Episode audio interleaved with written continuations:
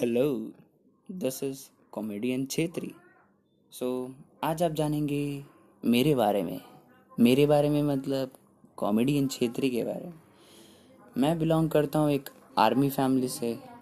मेरा permanent address है असम मेरा रेसिडेंशियल एड्रेस है अहमदाबाद सो मैं आप लोगों के साथ जुड़ रहा हूँ आज अहमदाबाद से।